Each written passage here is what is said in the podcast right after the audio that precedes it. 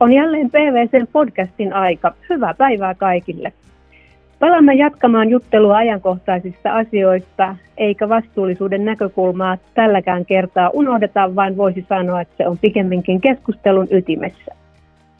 Viime aikoina on puhuttu entistä enemmän hiilineutraaliudesta, vähähiilisyyteen siirtymisestä, net zeroista ja niin edelleen.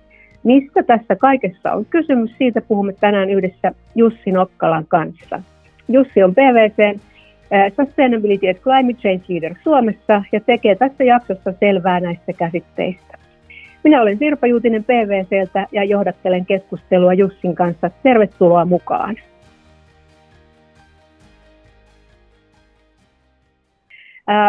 Nämä termit hiili-intensiteetti, hiilineutraalius, nettonollapäästöt, tieteeseen perustuvat tavoitteet päästöjen vähentämiselle ja samat englanniksi tietysti.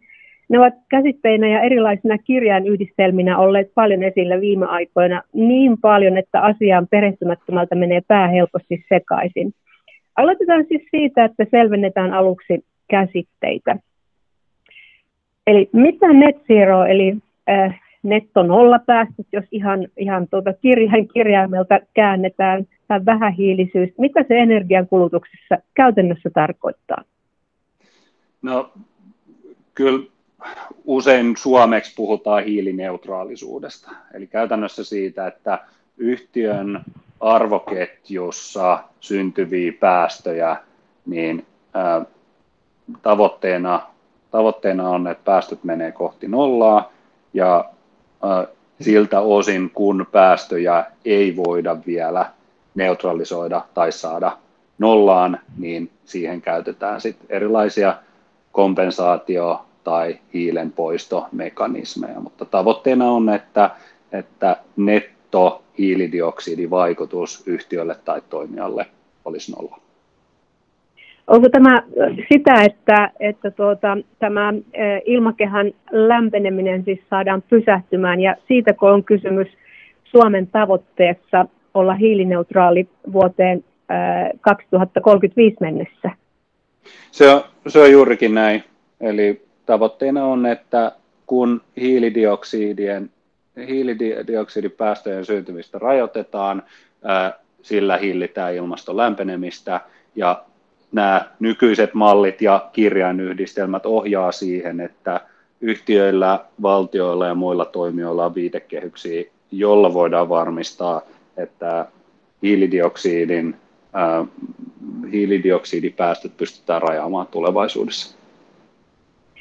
Tämä kuulostaa asiaan perehtymättömästä varmaan tämmöiseltä hyvin luonnontieteelliseltä ja, ja tuota, voi joidenkin mielestä olla niin kuin hankalastakin hahmotettava kysymys. Miksi tämä teema on kuitenkin tällä hetkellä nyt pinnalla kaikista juuri näistä vaikeista kirjainyhdistelmistä? Sen voi päätellä, että, että se on todellakin äh, kuuma kysymys. No, tässä on varmaan tapahtunut sellainen muutos viimeisen parin vuoden aikana. Itse näen, että iso muutos tapahtui silloin, kun kansainvälinen ilmastopaneeli I P C C julkaisi tämän nykyään puolentoista asteen raporttina tunneton selvityksensä, jossa todettiin, että aiempi arvio siitä, että ilmaston lämpenemistä pitää hillitä kahteen asteeseen, niin itse asiassa puolitoista astetta on se taso, jota tulisi tavoitella. Täällä on oikeastaan sen tieteellisen perustan sille, että yh, äm, valtiot alkoi korjaamaan näkemystään ilmaston, ilmastonmuutoksen mahdollisista vaikutuksista. Tämä alkoi vaikuttamaan sääntelyyn esimerkiksi E U-tasolla, sitä kautta se tulee jäsenmaatasolle, ja sitä kautta se tulee yksittäisiin toimijoihin, kuten yhtiöihin. Niin tämä on ollut varmaan se iso muutos, mitä ollaan noin isossa kuvassa nähtyä, josta myös varmaan lehissä ollaan luettu. Mutta samaan aikaisesti meillä on entistä parempia viitekehyksiä, jolla yhtiöt pystyy kääntämään näitä monimutkaisia tieteellisiä kokonaisuuksia päästövähennystavoitteiksi. Siitä ehkä tunnetuin on tämä Science Based Target Initiative, Joka, joka oikeastaan kääntää tämän puolentoista asteen tavoitteen yhtiökohtaisiksi hiilidioksidipäästövähennystavoitteiksi. Ja se on antanut sen mahdollisuuden, että näille päästövähennyksille on tullut entistä selkeämmät tavoitteet, meillä on entistä selkeämmät aikataulut, puhutaan kaksituhattaviisikymmentä hiilineutraalisuudesta, Suomessa kaksituhattakolmekymmentäviisi hiilineutraalisuudesta, ja sitä kautta kun on tämä aikataulu ja tavoitteet, niin yhtiöiden on, on helpompi lähteä toteuttamaan näitä isoja muutoksia. Sanoit, että, että tuota, tätä tavoitetta, minkä verran ilmakehän lämpenemistä halutaan rajoittaa, että sitä tavoitetta siis tiukennettiin kahdesta asteesta puoleentoista, koska tultiin siihen tulokseen, että se on se oikea taso. Jos sä arvioit nyt vaikkapa Suomen päätoimenpiteitä hiilineutraaliuden saavuttamisessa, niin mitä sä niistä, miten sä niitä arvioit? Onko ne riittäviä ja, ja onko ne oikea-aikaisia? No sanotaan, että Suomen tavoitteethan on äärimmäisen kunnianhimoisia. Me ollaan, ollaan niin kuin monessa maassa, jotka on sitoutunut Pariisin ilmastosopimukseen, arvioidaan, että kaksituhattaviisikymmentä mennessä ollaan hiilineutraaleja ja Suomi haluaa olla kaksituhattakolmekymmentäviisi mennessä hiilineutraali. Ähm, iso tämmöinen tavallaan niin kuin ponnistus valtiolta on ollut se, että on laadittu nämä toimialakohtaiset tiekartat, ja tiekartat antaa sen kuvan, että miten eri toimialoilla voidaan päästä näihin merkittäviin päästövähennyksiin. Ja tätä tullaan varmasti sit ohjaa erilaisella, erilaisilla kannustimilla ja, ja verotuksella jatkossa. Sanoisin, että, että tie, tiekartat on se lähtökohta. Nyt oikeastaan se seuraava kysymys on sitten tämä ehkä taloudellinen aspekti, että kuinka varmistetaan, että kun yhtiöt lähtee toteuttamaan, toteuttamaan näitä muutoksia, voidaan luottaa siihen, että, että tota niin, kun sääntely tukee näissä, yhtiöiden kilpailukyky ei heikkene, investoinnit on kannattavia ja niin päin pois. Mm, se on varmasti totta, ja sitten vielä siihen voisi ottaa mukaan sen, että ne ovat myös eri toimijoiden mukaan lukien niin kansalaisyhteiskunta, väestö kannalta oikeudenmukaisia toimia, mitä siinä sitten tehdään. Et yhtälö on aika kimurantti, kun sitä kaikkea pitää niin monesta näkökulmasta ajatella.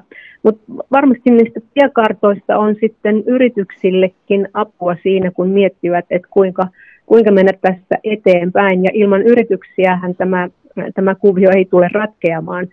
Mitä yritykset nyt sitten voivat omassa toiminnassaan tehdä saavuttaakseen hiilineutraaliuden? Joo. Lähtökohta tietysti, kun pyritään vähentämään hiilidioksidipäästöjä, on ymmärtää, että missä hiilidioksidipäästöt syntyy. Eli varmaan se hyvin tyypillinen lähtökohta on ymmärtää yhtiön toiminnan päästövaikutukset. Nämä nykymallit sen lisäksi, että, että katsotaan yhtiön omaa toimintaa, katsotaan myös koko yhtiön arvoketju.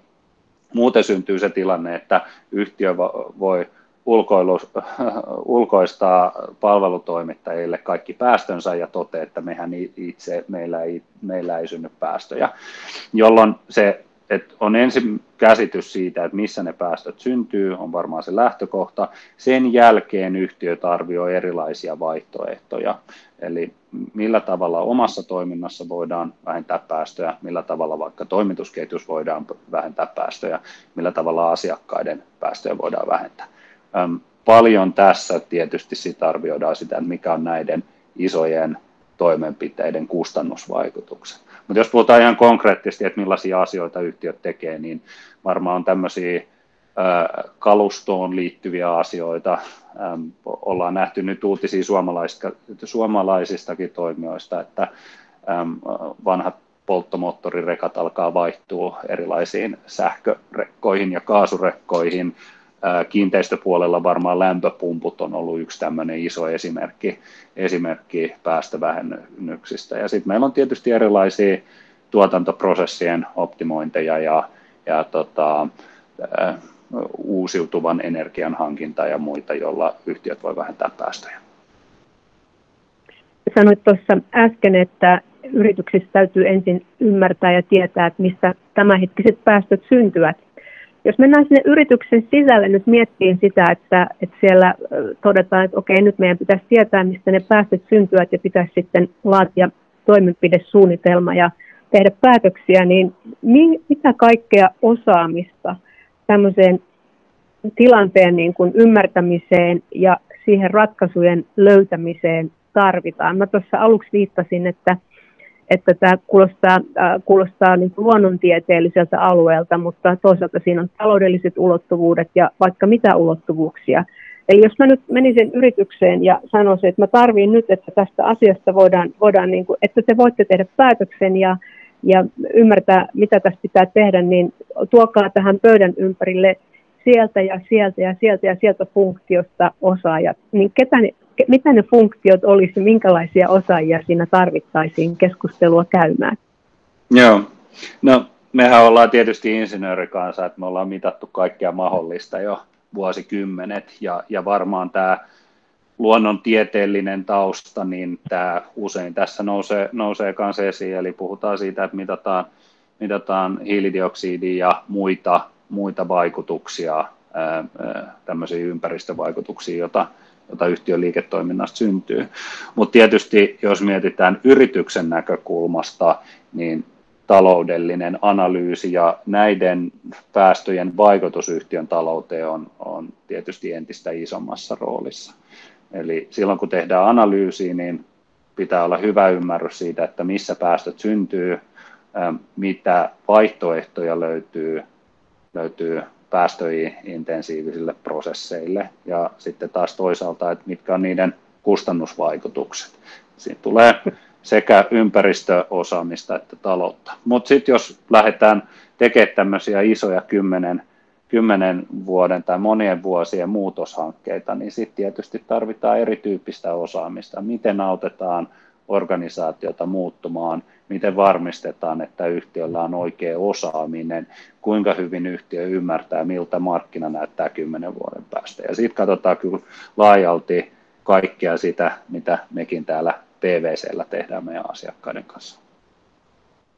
Ja varmaan sitten myöskin, kun ajatellaan, että joillekin, joillekin yhtiöille, ehkä monellekin ilmastonmuutos voi olla myös liiketoimintamahdollisuus, niin varmaan innovaatiotoimintaa ja, ja tuota innovaatioiden tuotte, tuotteistamista ja markkinoille viemistä. Että todella niin kuin tämä aihe risteää loppujen lopuksi sitten koko yritystä, kaikkia sen funktioita. Mutta mitäs sitten toi ylin johto, toimiva johto ja hallitus, millä tavalla heidän työhönsä nämä asiat liittyvät?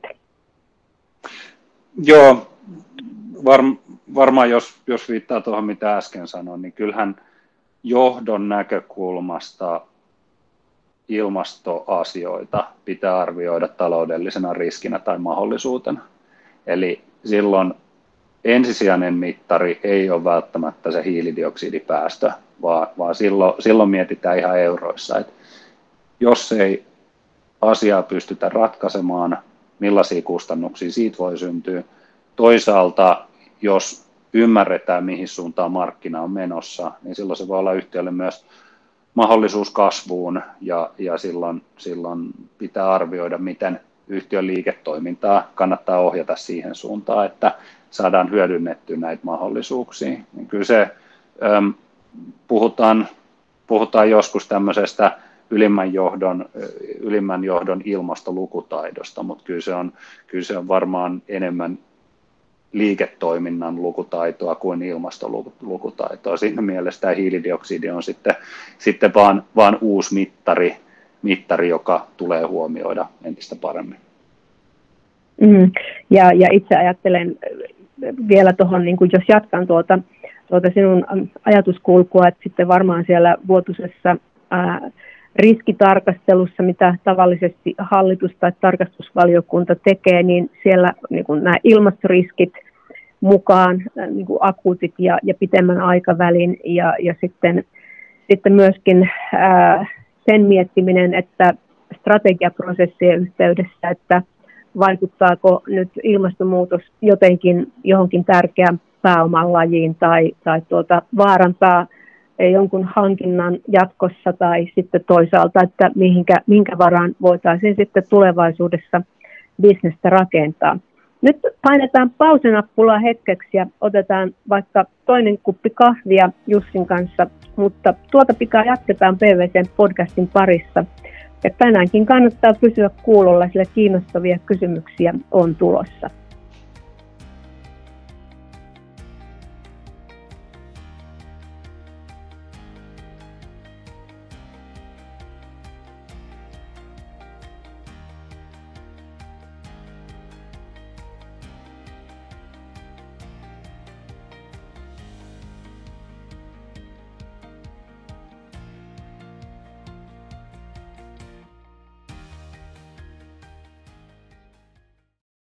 Sitten palataan P V C-podcastin ääreen. Tällä kertaa vieraanani on oman talon osaaja, eli Sustainability ja Climate Change Leader Jussi Nokkala täältä P V C Suomelta.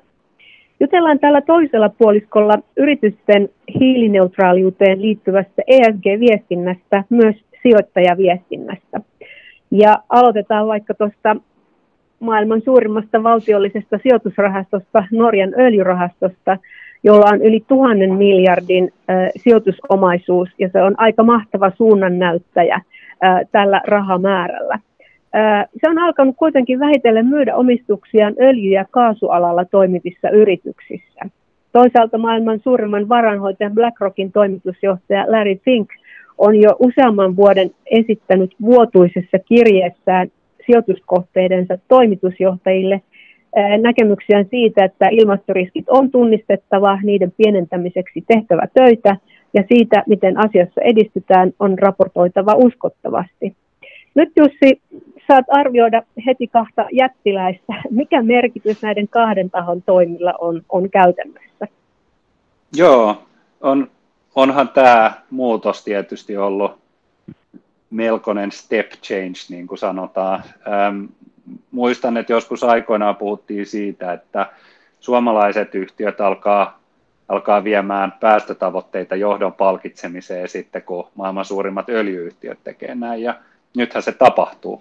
Ja, ja kyllä, se, kyllä siinä niin kuin varmasti on kyse siitä, että juurikin nämä isot, isot institutionaaliset sijoittajat on, on alkanut ottaa ilmastoasiat vakavasti ja alkanut viemään sitä omaa päätöksentekoa. Et, et ei, ta, ei kaikkia tätä viime vuosien muutosta varmasti olisi tapahtunut. Näiden sijoittajien lisäksi voisi nostaa vaikka Applen esimerkkinä, joka on ilmoittanut, että he vähentää päästöjä koko heidän toimitusketjussaan ja siirtyy uusiutuvaan energiaan, niin kyllä ne on nämä vahvat markkinasignaalit, jotka auttaa sit yhtiöitä sopeutumaan tähän uuteen tilanteeseen. Kaikki sijoittajat eivät tietenkään ole samaa järeää koko luokkaa kuin Norjan öljyrahasto tai BlackRock, joten mitä sitten pienemmät sijoittajat voivat tehdä hiilineutraaliuden hyväksi? Joo, toi tämä niin sanottu E S G-sijoittamisen työ, työkalupakki on, on siinä mielessä aika selkeä ja, ja paljonhan se riippuu siitä, että miten, miten pienempi toimija haluaa tässä markkinassa positioitua, miten suhteuttaa sitä riskituotto-odotusta ja arvioi, mihin suuntaan maailma on menossa. Et varmaan nämä tyypilliset, tyypilliset toimenpiteet, mitä nähdään, on poissulkeminen. Voidaan todeta, että ei sijoiteta tietyn tyyppiseen liiketoimintaan. Ennen ei sijoitettu tupakkaa, nyt nähdään entistä enemmän näitä öljy, öljy-yhtiö- ja hiiliyhtiödivestointeja.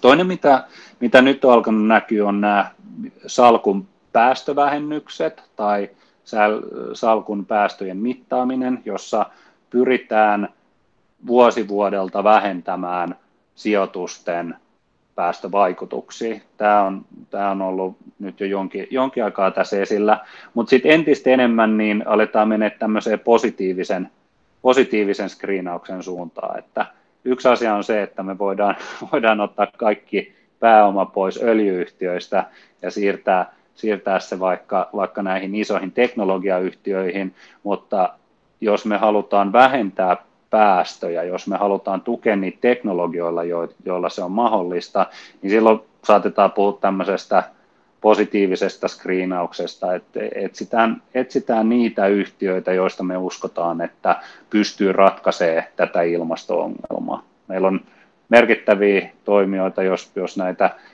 näitä niin kuin viime, viime aikojen talous, talousuutisia katsoo, niin meillä on paljon tuo vetytalouden puolella tapahtuu. Sitten meillä on erilaisia lihaa korvaavia tuotteita markkinoilla, ja nämä on oikeastaan sit niitä, joissa me uskotaan, että nämä yhtiöt pystyy ratkaisemaan tätä ilmastohaastetta.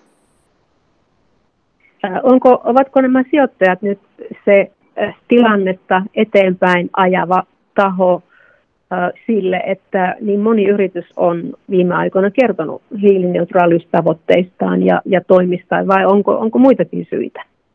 No, itse mä ajattelen, että Et sijoittajat on varmasti yksi, joka on ollut keskeisessä roolissa, mutta sijoittajien myötä ja, ja se, että markkinat on, on ot, alkanut ottaa ilmastoasiat vakavasti, niin se tietysti muuttaa myös regulaatiota. Eli silloin myös se lainsäädäntö ja, ja poliittinen päätöksenteko on yksi asia, joka paljon ohjaa sitä, että miten, miten yhtiöt sitoutuu näihin tavoitteisiin. Mutta sitten kolmas, jonka mä toisin, toisin esiin, niin kyllä ne on nämä niin kuin edellä, edelläkävijäyritykset, jotka, jotka äm, asettaa tavoitteita, asettaa kunnianhimoisia tavoitteita, alkaa muuttaa omaa toimitusketjuaan, auttaa omia asiakkaitaan ymmärtää näitä päästövaikutuksia. Et kyllä siellä on... Kyllä tässä tarvitaan ihan, ihan jokaisen, jokaisen sitoutuminen, jotta päästään lähemmäs tällaista nettonollaa tai hiilineutraalisuutta.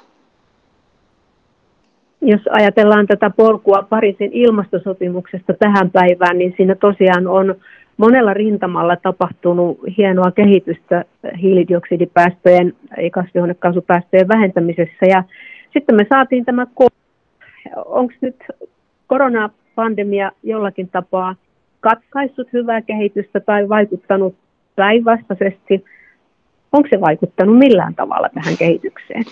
Siis tämähän on, on varmaan se kysymys, mitä me kuitenkin ollaan kuultu kaikkein, kaikkein eniten tässä viime kuukausien aikana.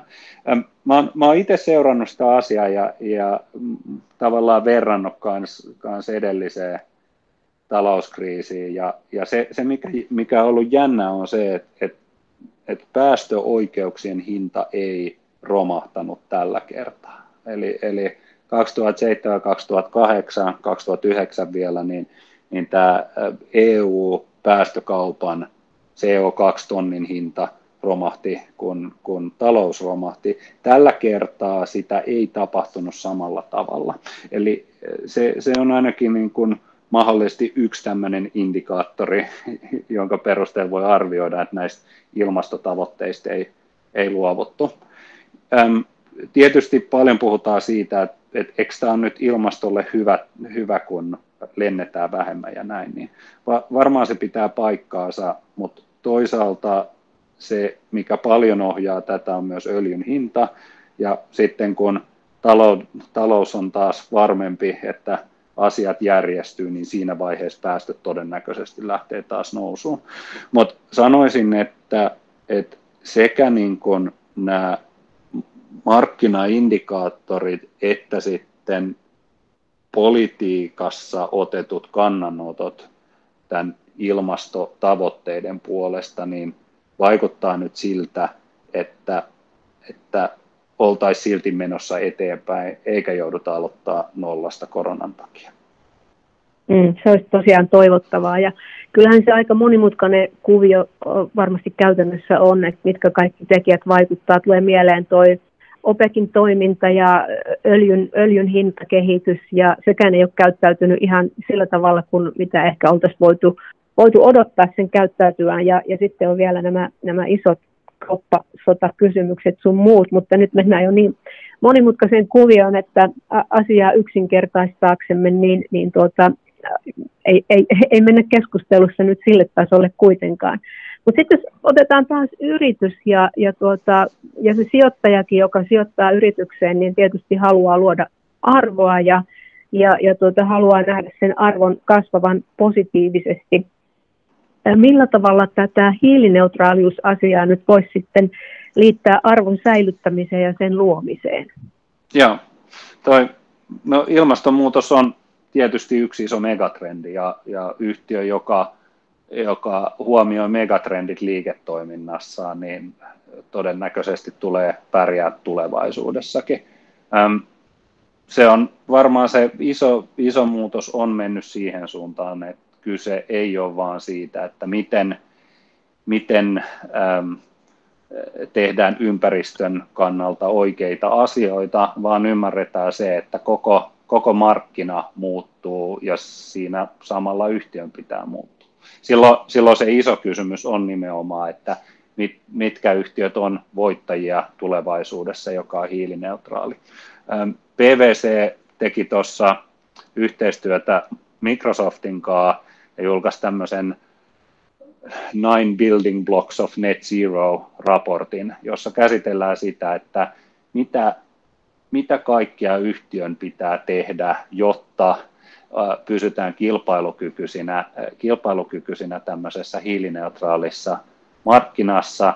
Ja sieltä tuli kolme mielenkiintoista nostoa, että mit, mitä parhaat yhtiöt tässä tekee, jotta he pysyvät kilpailukykyisinä.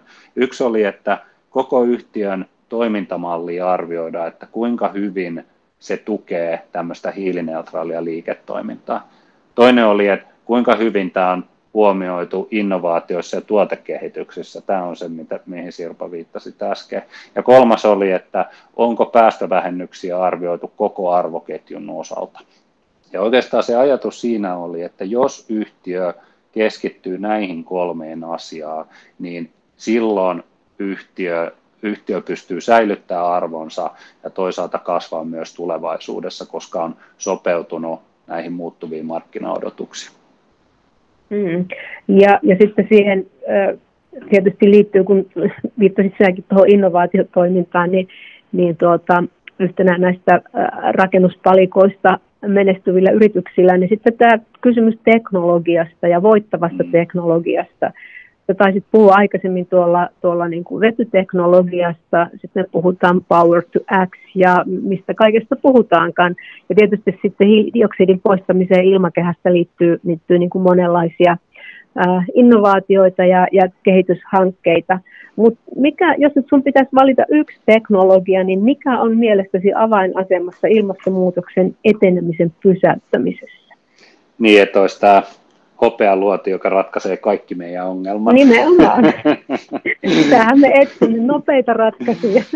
Joo, kyllä jos, jos yhden joutuisi valitsemaan, niin kyllä, kyllä mä uskon, että, että ne isot, isot innovaatiot tapahtuu energia-alalla. Meillä on kuitenkin, riippuen arvioinnista, niin neljäkymmentä kuusikymmentä prosenttia globaaleista päästöistä syntyy energia-alalla, eli, eli nyt to, niin kuin sanoin, vety, vetytaloudesta puhutaan paljon. Meillä on tietysti uusiutuvan energian määrä on kasvanut merkittävästi. Meillä on, meillä on paljon, äm, paljon teknologista kehitystä ydinvoimapuolella. Ydin, ydinvoimahan on myös nollapäästöinen energialähde.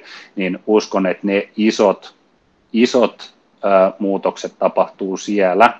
Äm, sitten meillä on rakennusala on yksi, jossa syntyy paljon, paljon päästöjä tämmöisen kuin rakennusmateriaalien tuotannossa. Löydetäänkö me korvaavia materiaaleja on yksi iso kysymys. Ja sitten ruokapuolella, miten, miten maankäytön ja, ja erityisesti ää, tämmöisestä eli elintarviketuotannosta aiheutuvia päästöjä voidaan minimoida, niin ne on varmaan ne isot kysymykset, jotka tässä pitää ratkaista. Mutta se, mikä on hyvä, on kuitenkin se, että, että aika paljon tätä teknologiaa on jo olemassa. Nyt on ennemmin kysymys siitä, että miten varmistetaan, että nämä hyvät ratkaisut saadaan skaalattua. Mm, ja sitten tulee itsellä mieleen se, että mikä on se teknologia, jonka ympärille rakentuu riittävä, jonka ympärillä se ekosysteemi vahvistuu. Eli siellä varmaan sitten, sitten tota, ei kaikki tulee menestymään yhtä hyvin juuri siitä syystä, että kun tarvitaan muutoksia monessa muussakin asiassa, jotta, jotta pystytään sitten olemaan voittava teknologia. Mutta nyt on ihan pakko mennä tuohon P V C-ketjun omaan Net Zero-hankkeeseen, koska sellainenkin on tässä tänä syksynä lanseerattu. Kerro muutamalla sanalla tästä. No kyllä se oli hieno hetki, kun, kun siitä kuulin, että... että Kymmenisen vuotta on ollut P V C:llä ja nähnyt tämän muutoksen, muutoksen että mitä, mitä ilmasto, ilmastoasioissa tapahtuu. P V C on asettanut globaalisti tavoitteen, että ollaan hiilineutraaleita vuoteen kaksituhattakolmekymmentä mennessä. Tämä on puolentoista asteen mukainen tavoite ja, ja koskee, koskee koko, koko yhtiön, yhtiön toimintaa, mukaan lukien meidän toimittajia. Niin, tavoitteena äärimmäisen kunnianhimoinen ja toisaalta auttaa meitä ymmärtää hyvin meidän, meidän asiakkaiden tuskaa myös tässä muutoksessa. Ja hienoja esimerkkejä kuuluu jo ympäri maailmaa, että kuinka, kuinka äm, nämä nollahiilivaihtoehdot on jo tullut osaksi meidän käytäntöjä. Että aina kun lähdetään toimistolla, niin automaattisesti tulee sähkötaksi ja toisaalta tuetaan esimerkiksi tämmöisessä niin kuin teknologiakehityksessä vaikka ilmailualalla. Mehän P V C, niin meidän suuri, suurin päästövaikutus tulee siitä, että, että me matkustetaan asiakkaan luo. Ja sen lisäksi, että me yritetään vähentää niitä matkustamiseen liittyviä päästöjä, niin me ollaan sitten mukana erilaisessa teknologiakehityksessä, jotta, jotta näitä asioita voidaan ratkaista paremmin tulevaisuudessa. Mm, ja täällä P V C Suomellakin meillä niin kuin osana omaa yritysvastuuta tietysti sitten tehdään näitä omia, omia hankkeitamme tähän tavoitteeseen liittyen. Nyt ollaan kuule Jussi päässeet taikasauvakysymykseen asti. Sinullekin sen esitän niin kuin kaikille muillekin vieraille. Eh, jos saisit yhden asian tapahtumaan taikasauvaa heilauttamalla, mitä sinä toivoisit? No helppohan se olisi tietysti ratkaista koko, koko tilanne, jos, jos pääsisi taikasauvaa heilottelemaan, mutta mut mä, mä sanon tämmöinen kuin globaali hinta päästöille. Silloin kun on selvät pelisäännöt, äh, silloin kun yhtiöt voi tehdä, tehdä ähm, investointeja, silloin kun voidaan työllistää ihmisiä äh, päästövähennysten ja, ja ilmastonmuutoksen hillitsemisen parissa, niin, niin silloin, silloin on olemassa kannustimia, jolla, jolla tätä isoa ongelmaa voidaan ratkaista. Eli globaali C O kaksi hinta, lukit sen vastauksen. Selvä juttu. Pitäisikö tässä lopuksi kysyä, että, että tuota, ja, ja tällä kertaa voitit, haluatko miljonääripelissä sen ja sen verran, mutta ei nyt mennä siihen suuntaan. Tällä, tällä kertaa P V C:n podcastin vieraana oli P V C:n Sustainability and Climate Change Leader Jussi Nokkala. Net Zero, nettonolla päästöisyys, net, äh, hiilineutraalius, kaikki nämä eri muodoissaan olevat asiat, joissa kuitenkin tarkoitettiin suurin piirtein samaa, niin oli meillä aiheena keskustelussa. Ja monelta kantilta asiaa tuli tarkasteltua. Ja silti on sellainen tunne, että taisimme vain raapaista pintaa. Sillä aiheemme taustalla oleva ilmastonmuutos on planeetan kokoinen haaste. Minä olen Sirpa Juutinen P V C:ltä ja palaan taas pian uudella podcast-jaksolla. Kiitos Jussi, kun olit, olit tuota, vieraana. Oli mukava jutella näin kollegoiden kesken tälläkin kanavalla. Kiitos Sirpa.